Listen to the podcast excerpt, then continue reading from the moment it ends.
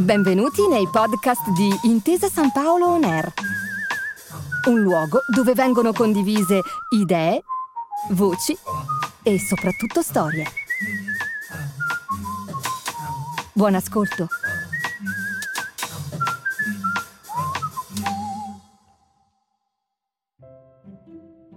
Benvenuti a Milano, in Piazza della Scala, dove abbiamo aperto per voi le porte delle Gallerie d'Italia. Visiteremo insieme i corridoi allestiti con le opere del Tiepolo per la mostra Tiepolo, Venezia, Milano, l'Europa. L'arte è prima di tutto un'esperienza personale in cui tecnica, storia ed emozione si fondono a creare un momento proprio per entrare in connessione con gli artisti e con le loro incredibili visioni.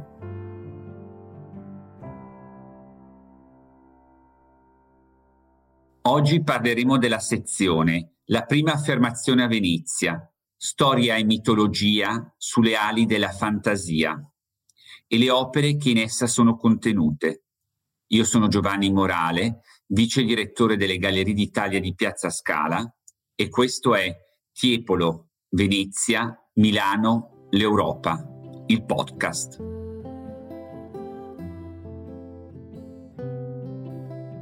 Negli anni 20 e negli anni 30 del XVIII secolo, Giovan Battista Tiepolo si afferma nella Repubblica di Venezia con grandi commissioni.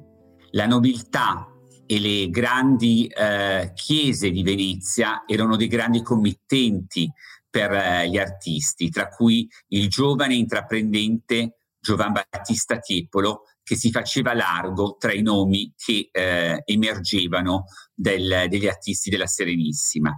Venezia all'inizio del Settecento voleva recuperare la sua gloria passata, rivivere i fasti di una ricchezza e di una potenza che l'avevano resa prima capitale mondiale dell'economia nel 400 e nel 500.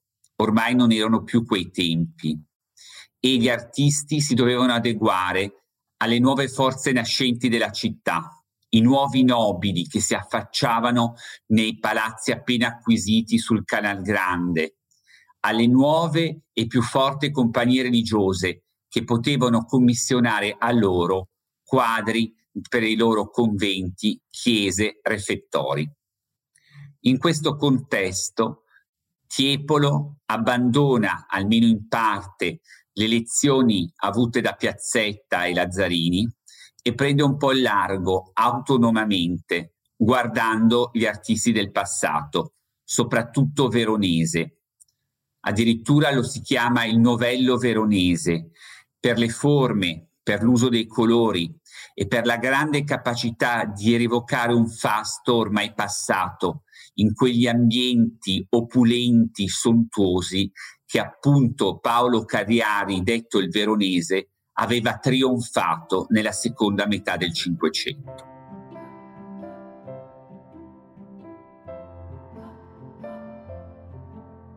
Una Venezia piena di contrasti, quella degli anni 20 e 30 del XVIII secolo, una Venezia che doveva fare i conti sulla perdita di potere, ormai altrove era l'economia, era la ricchezza, si era trasferita a nord, in Olanda, oppure dai loro eh, nemici del, nel mare, i portoghesi. Venezia riviveva un fasto nei suoi palazzi ormai tramontato e Tiepolo ridona a questa serenissima repubblica quel rigurgito che ormai non c'è più di un tempo passato, un ricordo delle sensazioni. In questa sezione ammiriamo dei dipinti che provengono da due palazzi veneziani, Palazzo Sandi e Palazzo Zenobio, dal nome delle due famiglie che li abitavano. Prima di parlare delle commissioni dei due palazzi nobiliari, Tiepolo, sull'inizio degli anni venti del Settecento, si era già fatto notare presso alcune commissioni, l'abbiamo visto nel bozzetto della Gloria di San Domenico, che poi mai tradurrà in affresco, ma anche nell'apoteosi di Santa Teresa per la Chiesa degli Scalzi. insomma commissioni religiose e nobiliari che permisero a Tiepolo di fare breccia nel gusto e nelle committenze colte e raffinate della Venezia del Settecento. I due cicli di affreschi presenti in mostra analizzano in modo diverso le ambizioni e le idee di successo delle due nuove famiglie nobiliari veneziane. La famiglia Sandi aveva acquisito appunto il titolo recentemente, ma soltanto all'inizio del Settecento aveva iniziato la costruzione di un palazzo ubicato nella corte dell'Albero a Sant'Angelo e quindi avevano bisogno di abbellire le pareti delle sontuose stanze con degli affreschi. Fu lasciata mano libera a Giovan Battista Tiepolo, che realizzò diversi teleri, come si dice alla veneziana, delle grandissime tele, che descrivevano personaggi e avvenimenti mitologici.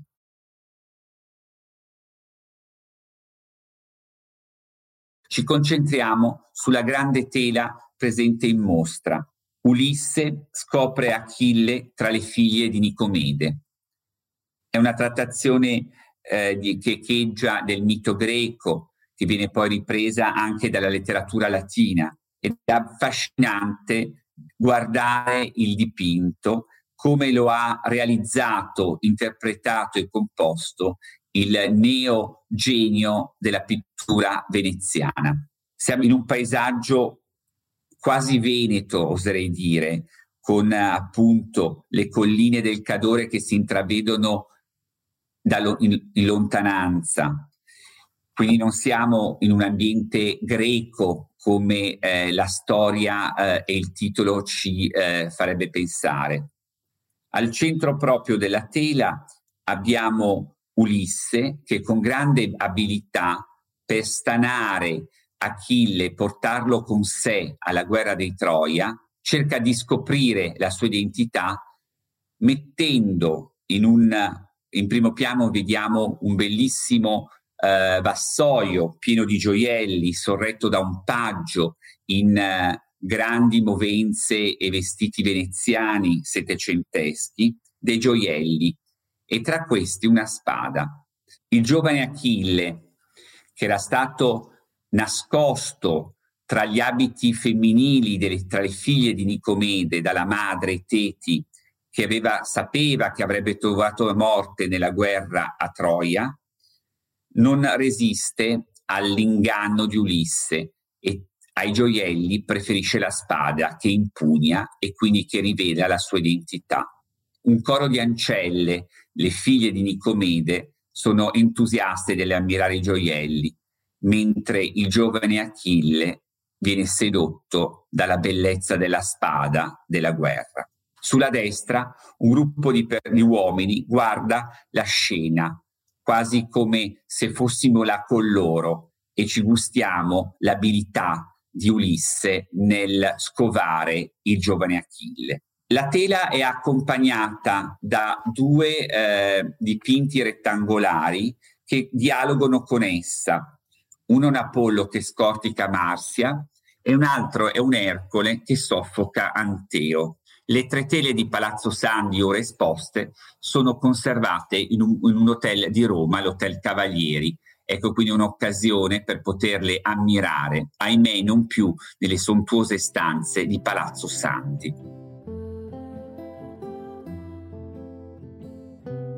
Sandi. Canzenobio era un antico palazzo veneziano, acquisito appunto dalla novella nobiltà, che chiamò ad affrescarla i maggiori e più interessati decoratori dell'epoca, tra cui anche il nostro Giambattista Tiepolo. Tra questi artisti segnaliamo Louise Dorigny e anche lo stesso maestro di Tiepolo, Gregorio Lazzarini. Ma Tiepolo viene proprio scelto per la sua giovane età per essere seducente, talentuoso e promettente tra gli artisti veneziani. Gli danno carta bianca, diciamo. Gli Zenobio, per dare un po' di lustro alla famiglia, si sentirono in dovere di inventarsi una gloriosa progenie, degli avi storici, per dare un po' il senso della loro nuova nobiltà. E per assonanza di nome, gli Zenobio si crearono un'antenata, la regina Zenobia, del III secolo, regina di Palmira in Siria. E quindi inventarono di raccontare le gesta e le vicende della grande regina tra le pareti del palazzo di recente acquisizione. Quindi Tiepolo si diede da fare per esaltare la regina Zenobia e nello stesso tempo omaggiare i committenti.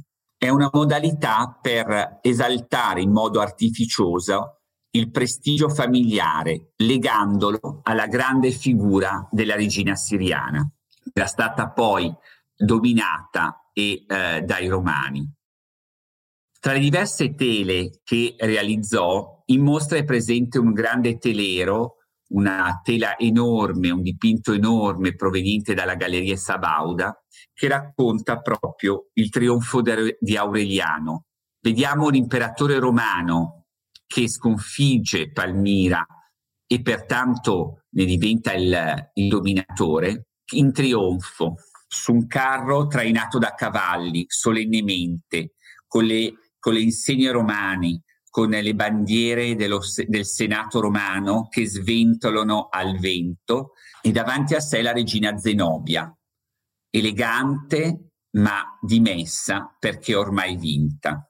Un quadro di grande scenografia, di grande impatto, con un, un sontuoso movimento di eh, figure, di colori, di ombre, che danno il senso della regalità e nello stesso tempo del trionfo di Aureliano.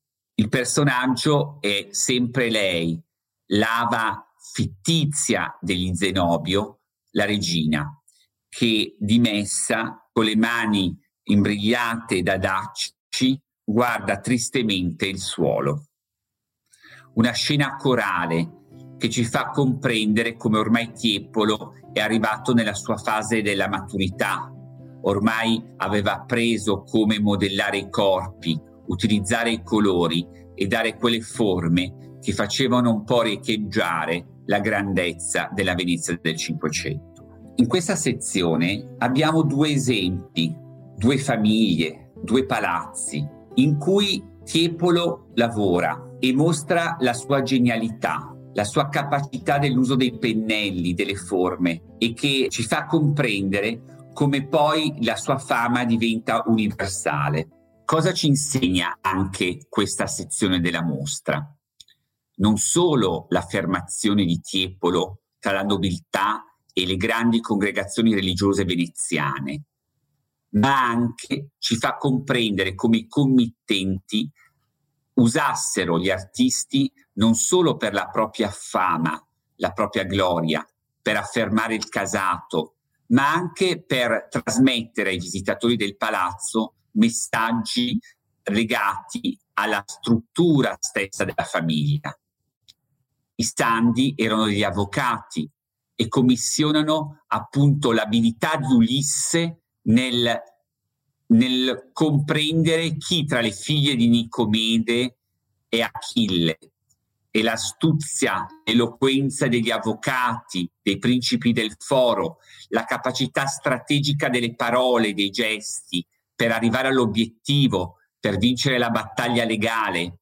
Ed ecco quindi che possiamo vedere questa scena mitologica descritta da Tiepolo in Palazzo Sandi in chiave, diciamo, di fama, di eh, quasi di desiderio della famiglia di avere le stesse abilità strategiche e di grande eloquenza per arrivare all'obiettivo.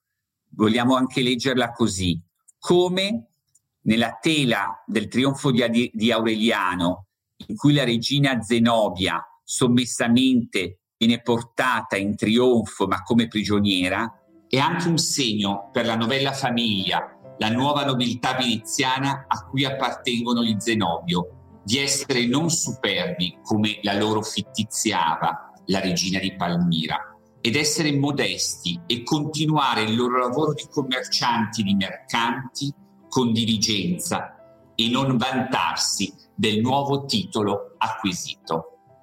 Forse sono due letture audaci, ma ci fanno comprendere come i messaggi dei dipinti vanno ben oltre l'abilità dell'artista, ma diventano manifesti reali per non solo glorificare le famiglie, ma per avere una meditazione dello stile, della, de, diciamo, di come le famiglie volevano colleca- collocarsi all'interno della Repubblica di Venezia. Questa era la sezione, la prima affermazione a Venezia, storia e mitologia sulle ali della fantasia, della mostra Tiepolo, Venezia, Milano, l'Europa, alle Gallerie di Milano in Piazza della Scala. Vi invitiamo inoltre a provare l'esperienza immersiva sul sito tiepolo.galleriditalia.com perché poche cose come l'esperienza dell'arte possono aiutare ad ammirare insieme un futuro pieno di bellezza. Io sono Giovanni Morale e questo era Tiepolo, Venezia, Milano, l'Europa, il podcast.